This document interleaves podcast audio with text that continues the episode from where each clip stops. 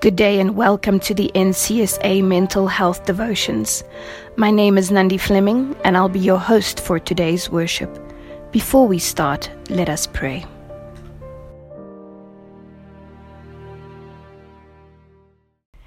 Heavenly Father, my prayer this morning is, Lord, that we will learn how to use each moment of each day to glorify and honor your name. And Lord, as we entered into this day already, and many of us are on our way to work, Lord, we pray that you will bless our day. And Lord, that we will be able to give a good return to you at the end of the day of the time that we have spent here upon this earth for this day, because today is all we have. And Lord, my prayer is that you will guide us and direct us in our footsteps and our paths of our life to make the right decisions. This is my prayer in your holy name. Amen. I'd like to read for you for our verse today out of the book of Ecclesiastes, chapter 3, verse 11. It says, Yet God has made everything beautiful for its own time. He has planted eternity in the human heart. But even so, people cannot see the whole scope of God's work from the beginning to the end. The title for my talk today is You Think You Have Time. So, the verse that we started off with in Ecclesiastes 3, verse 11, the second part says that He has planted eternity in the human heart. I was intrigued by this section of the verse. What did it mean to have eternity planted in my heart? I think it means that God has placed the desire as well as the knowledge in our hearts that we can and that we want to live forever meaning we seldomly contemplate or think of death or the reality of death, unless God comes, of course. We will indeed all die. This is what the Bible calls the first death, which is not an eternal death, it is a temporary sleep until the resurrection, according to John 5, verse 28 to 29. But have you ever noticed how we think we're going to live forever? And because of this mindset, um, I have a lot of times neglected the things that I want to do. Or I think that I have a lot of time to change my character or to become a better person. And because of this, I procrastinate in living my life. Is it the same for you today? You see, we've really become mundane and complacent in the way that we live. We just go through the motions, accepting life as it comes to us. There's the saying that goes the problem is you think you have time. How much time do we really have? The answer is that we don't really know, because we could be here today and gone tomorrow, like the Bible says. But because we think that we're going to live forever, we tend to procrastinate. We procrastinate on the important things of life, things that are important to us, but we think we can do it later. We think we have time. So rather than doing something meaningful and building our lives, we tend to say, I'll do it one day. Rather than actively working towards better mental well being, we say, you know what, there's so much going on right now. I can't concentrate on sorting out my mind and my emotions right now. Rather than working on stabilizing your finances, we all tell ourselves that it's going to come together eventually. Things will work itself out. Rather than maybe daily making time to live a healthier lifestyle and making changes, we set future dates. When this date comes, I'll go on that diet. When this date comes, then I will give up eating those unhealthy things. When that date comes, then I will start exercising. And eventually, so much time accumulates and so much time is wasted. Rather than improving our social or spiritual lives now, we wait for life to come to us or for things to fix themselves. We wait. We procrastinate on life because we imagine that we have time. You see, our problem is we think we have time. I have news for us. Life is not just going to happen or just come to us. We have to make it happen. We have to plan and execute and work hard at achieving a good, God destined life. And you got to do it right now, this very moment, today, right now. You see, procrastinating on the important things of life make us live a life that is dead. The problem is that some people have already died at the age of 25 by procrastination and putting off living life, but they're only buried at the age of 75. Others wait for life to start, only at 75 because they think that when retirement comes, that's when they really can start doing things. Realizing too late that a lot of time was wasted and that when you get to the older ages of life, then your energy is wasted as well and you don't have the vigor that you have when you're young to tackle the things that you want to tackle. We wait for the perfect sta- circumstances. We wait for retirement. We wait for money. We wait for life to ease up and for things to become less complicated.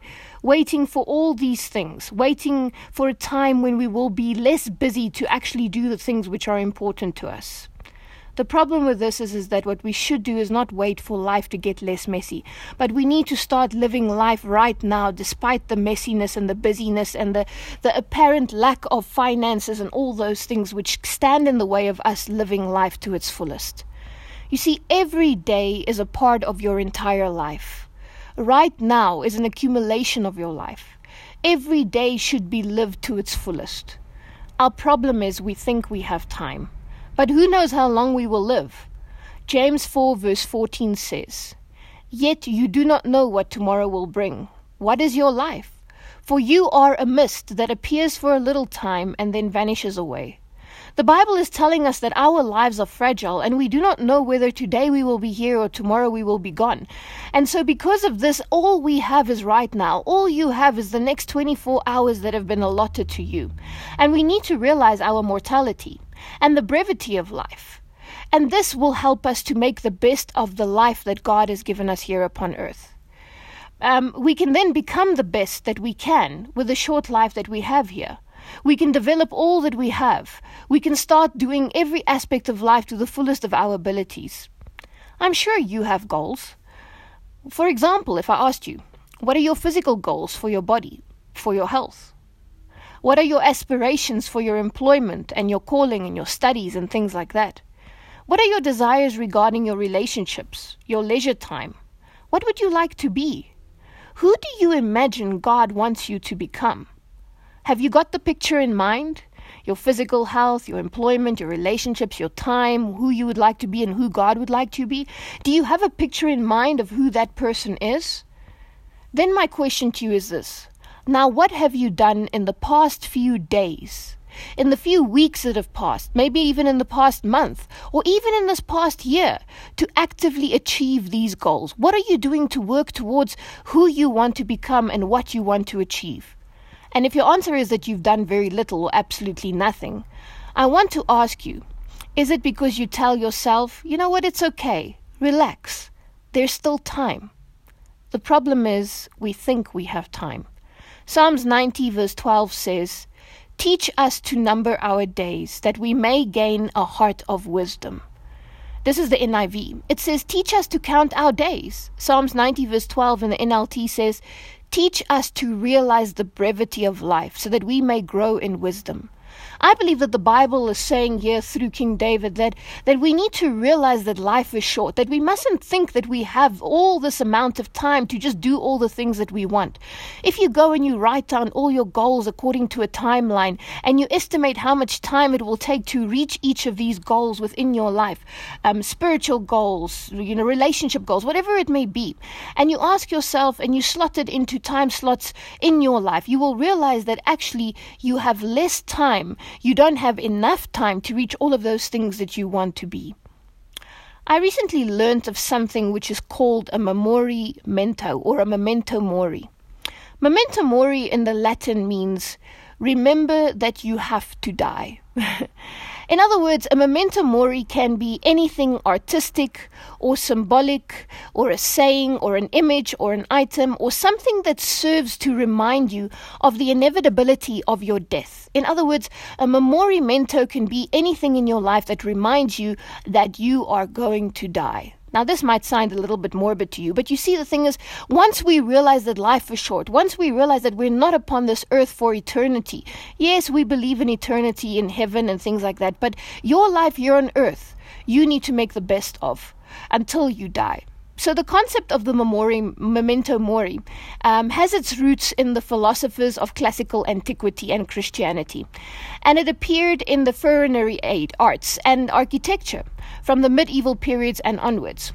So, for most of you, if you go and look, you will find that people during those days had certain things that reminded them of the fact that they would die and that they needed to live each day to their fullest.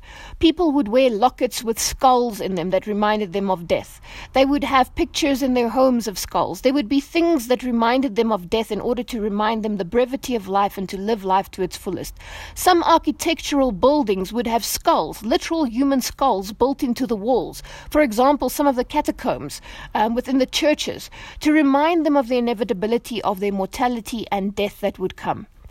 Now, I'm not suggesting that you start wearing skulls or drawing skulls all over your house. This is a bit creepy and morbid. but I came across a motivational talk that spoke about a memento or a memento mori. Um, and how you can sort of like do something to remind you of the fact that your life is brief. And in this motivational talk, this person drew up a weekly lifetime in the form of blocks, his own memento.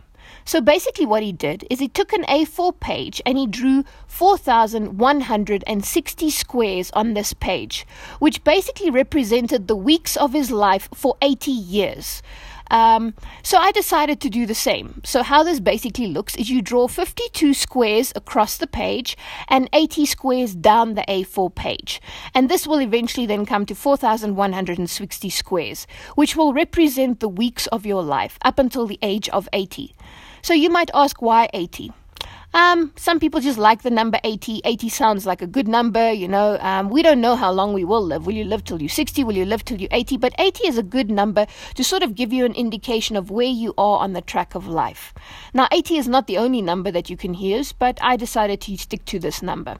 And I hope that I will live till 80, but you know, some people will live longer, some will live less. But now, because I'm 34 years old, what I do with this 4,160 blocks as I go and I count the weeks of my life that I've lived already, the 34 years and odd weeks, and I colored all the blocks up until this week. Um, each week is colored up until where you live. And when the next week comes, I color the next block. And when the next week is completed, I color the next block. And when you look at this picture, you will eventually realize that, wow, almost half my life is spent. Or wait, more than half my life is spent if you're over 40. And now, this is not to depress you or to put you into some state of anxiety, but it's there to make you realize that each week of your life you should cherish and use to the fullest of your ability. And by doing this, you can now literally see each week of your life and how it passes by. And it can remind you that I'm supposed to do something good for my life this week. It's a true reminder of how short life is and how short and how quickly it can pass you by. Now, for me, I'm currently living my 18,006th week of my life out of 4,160, meaning I have 2,354 weeks left if I am blessed enough to live until 80 years old. And at the bottom of my Memento chart, I added a verse a Memento mantra of some sorts, if you want to call it that, a saying. So not only do I have this picture to remind me of the brevity of life, but also a verse to remind me. And this is Psalms 90, verse 10. I'm reading for you out of the NLT. It says, 70 years are given to us, some even live until 80. But even the best years are filled with pain and trouble. They soon disappear and they fly away. In other words, life is short. You're lucky if you're going to live until 70 or even 80. Now, I believe that it is of the utmost importance for us to number our days and to realize how brief our life is. This is going to help us to live our days to the best of our ability, to make the best of each week as God has given it to us. When the week starts, to say, What am I going to do this week with the week of this life that God has given me? That we would use our time more wisely. Look at the memento of your lifetime chart. Ask yourself, what am I going to do or what have I done with the past 18,005 weeks of my life? So, what I do as I looked at this chart is I asked myself this question Of the 18,005 weeks of my life that has passed and the current one that I'm in, is there anything significant in each of these blocks that I can note? Anything noteworthy to say, what did I do with these weeks? What happened in that specific week? Was there anything significant that I did? Is there anything significant that I learned? Um, anything worth repeating or sharing to other people? Or were the blocks of my life that have passed by so far been meaningless? been something that just passed mundanely by? Did I just go through the motions, or did some of these weeks of my life hold something significant for me? Um, so basically, what I decided to do is going forward is each week of my life to try and improve that week, to do something noteworthy, something that counts in some way, something that I can be proud of, that will grow my life, that I can say at the end of the week, I remember that week. That specific block in my life was an interesting week. It was somewhere where I actually made a difference, and as it passed me by, it wasn't wasted. Ecclesiastes 3, verse 11, the second part that we started off with in the beginning of the talk, speaks about that God places eternity in our hearts. Now, as I've mentioned the memento to you, you might say to yourself, but Nandi, this makes me anxious. This makes me feel like I don't have a lot of time left to live my life. But this verse in Ecclesiastes is there to give us hope, where God says He places eternity in our hearts. I believe that God gives us this verse as well as other verses where it says that we need to count our days, but also to remember that even though we count our days, that as Christians we do have the hope of eternity. Yes, we have the hope of eternal life and heaven and, and living on the new earth. And I believe that God gives us this verse and gives us eternity in our hearts in order to not make us sink into despair, in order to give us hope, to realize that although the life here on this earth will end unless Jesus comes, that yes, all of us will die here on this earth unless Jesus comes, and to realize that we are mortal, but to realize that immortality is also within our grasp if we accept Jesus Christ as our personal Savior. So, but what we have to ask ourselves today is how many days have I lived? How many weeks have I used wisely? How many of them will I now in the future use wisely and not squander by useless activities or laziness or procrastination? Go and draw up a memento for yourself. Color it in. I'll send one as an example to those who are listening on the audio talks. Count your days and realize how brief life is. Then ask yourself, now, how do I want to live this week of my life? What can I do to make it significant? You see, when we realize how short life is, we tend to stop doing the things that have no meaning or significance to us. We start investing in doing the things that are important. I mean, if I asked you, what would you do if I told you that you only had a year left to live? Would you stop spending time and money on things which you knew would not be important if you knew you were going to die soon? What would you start spending time and money and energy on? Would you spend it on family? Would you spend it on friends? What would you do? Your life would change drastically if you knew that it would end soon. The way life is lived is so full of the lust of the eyes and the flesh. We're so busy with things that are unimportant and unessential. And 1 John 2, verse 16 to 17 highlights this fact. It says, For the world offers only a craving for physical pleasure, a craving for everything we see, a pride in our achievements and possessions. These things are not from the Father, but from the world. And this world is fading away, along with everything that people crave. But anyone who does and pleases the will of the Father, Father will live forever. You see, what the Bible is telling us is that yes, indeed, life is full of so many things which are unimportant and non essential, things that we crave, that we chase, that give us anxiety and, and make us feel like life is really worth living, but it's actually not. These things don't add to our lives. What are we spending our weeks of our lives in? What are you doing this week? Are you spending it accumulating things which are unimportant, spending it on entertainment, spending your money and time on things which pass away, on non essentials, on supposed essentials like, um, money making schemes, making policies, and all those type of things. Um, things that cost money that we don't actually need.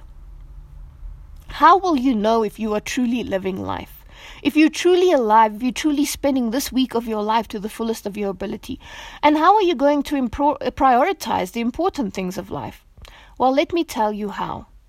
Realizing the brevity of your life will help you to do this. Currently, we find ourselves in a situation in the world where Russia has invaded Ukraine and they're at war with each other. And I know that it's all over social media and the news. And I wondered to myself for those poor people who find themselves in this war stricken country, trapped in the cities and the towns, bombarded by war and their lives being threatened all the time, what in life matters to them right now? You see, when your life is threatened, weird things happen. All the non essentials tend to disappear, and only the essentials matter. Things like food, shelter, safety, your relationship with God, your family, and whether they are safe is what matters. And I'm sure right now, the last thing on the poor people in these countries' minds are what is the next episode that's coming out on that Netflix series that I like? Or what dress am I going to wear to my next social appointment? Or, oh no, I don't have money for that cosmetics that I want to buy or that watch that I need to get. Uh, they're not thinking about these non essentials. They're thinking about the things that are important for them. You see, things that occupy our thoughts and time, that waste our time, should fall away. And when we realize the brevity of life, that's when those unimportant things fall away that we no longer become absorbed in these things. We need to realize that when we let go of these things, then we will stop procrastinating. Then we will start looking at the things which are really important, looking at our education, looking at clearing our debt, getting back to church if perhaps during lockdown you stopped going, fixing your health, your mental health, your social well being, prioritizing your marriage above your work and above the things which are not important. We need to see the important things of life. But you see, a lot of times we neglect the important things. We procrastinate on the important things because our problem is we think we have time. In the face of death, we realize what the things, what important, which things are important. This is a mysterious phenomenon. When death comes knocking on our door, everything seems to clear away in the face of death. It is so important for us each day to pray the prayer, Lord, help us to teach us to count our days, to use our time wisely. If only we had a year left to live, we would cut out all the non essentials. What would you cut out? What would you add? What would you start doing that you've been putting off that is actually really important for your life? I recently heard somebody share a testimony of a Christian young lady by the name of Lorena Stander. She became very ill and was diagnosed with a terminal illness, meaning that she was going to die soon. She used to work as a nurse, and when she got the news, they say that she was at peace. And she said that because she had worked as a nurse for so many years amongst those who were dying, she believed that God had prepared her for her own death, to understand that what it means that when death comes knocking on your door, what you should do with life. And she had peace, apparently. With the little time that she had left, she sold everything that she had, basically gave away all her earthly possessions, and lived with the bare minimum, basically a suitcase with the stuff in that she needed. She took the little bit that she had and she decided to dedicate whatever time was left of her life to working for the Lord.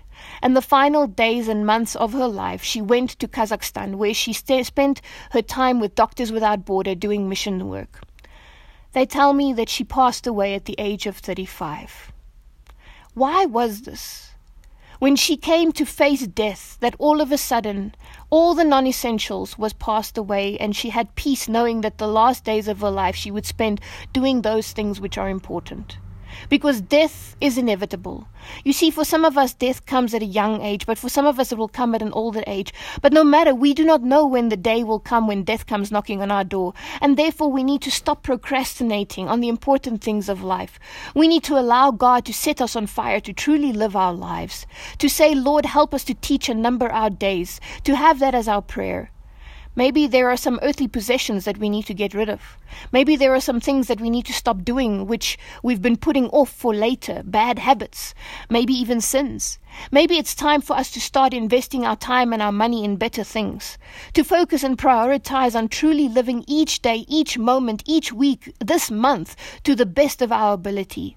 And when we do that, you know what's going to happen? It's going to remove so much stress and anxiety from our minds and our hearts. Because when you prioritize life and you start cutting out the things which are not important, life becomes more clearer. And we start actively working and doing, working at the things that we want to achieve, the good things. And then the good feelings will follow. You see, when we live life the way that we know we should, we will be at peace. When we learn to count our days, those extra things that cause us pain and suffering will melt away. The dross will quickly be discarded and cast aside for that which is good.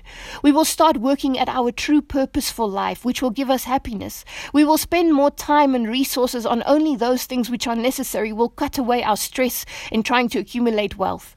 We will use our time, our talent, our treasure, our health, our testimony for good. Every minute of every day will be cherished, and we will know that time is important and precious. Our problem is we think we have time.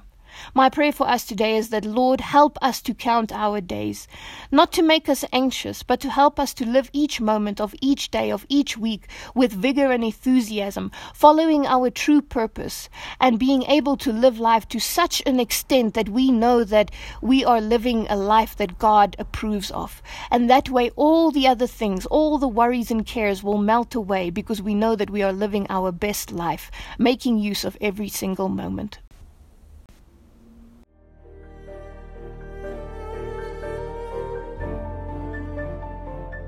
The Pastoral Counseling Department of the NCSA invites you to join our free audio mental health devotions. You can subscribe by WhatsApping the word yes to plus two seven eight three six five eight four two nine six. Broadcast will be sent out directly to your phone on WhatsApp. Topics are centered on biblical and psychological ways to achieve good mental health and a balanced lifestyle despite the trials and crises of life. If you would like to receive these free audio mental health devotions, then send the word yes to plus two seven eight three six five eight four two nine six. And now. May your darkness turn to light as the Sun of Righteousness rises with healing in his wings.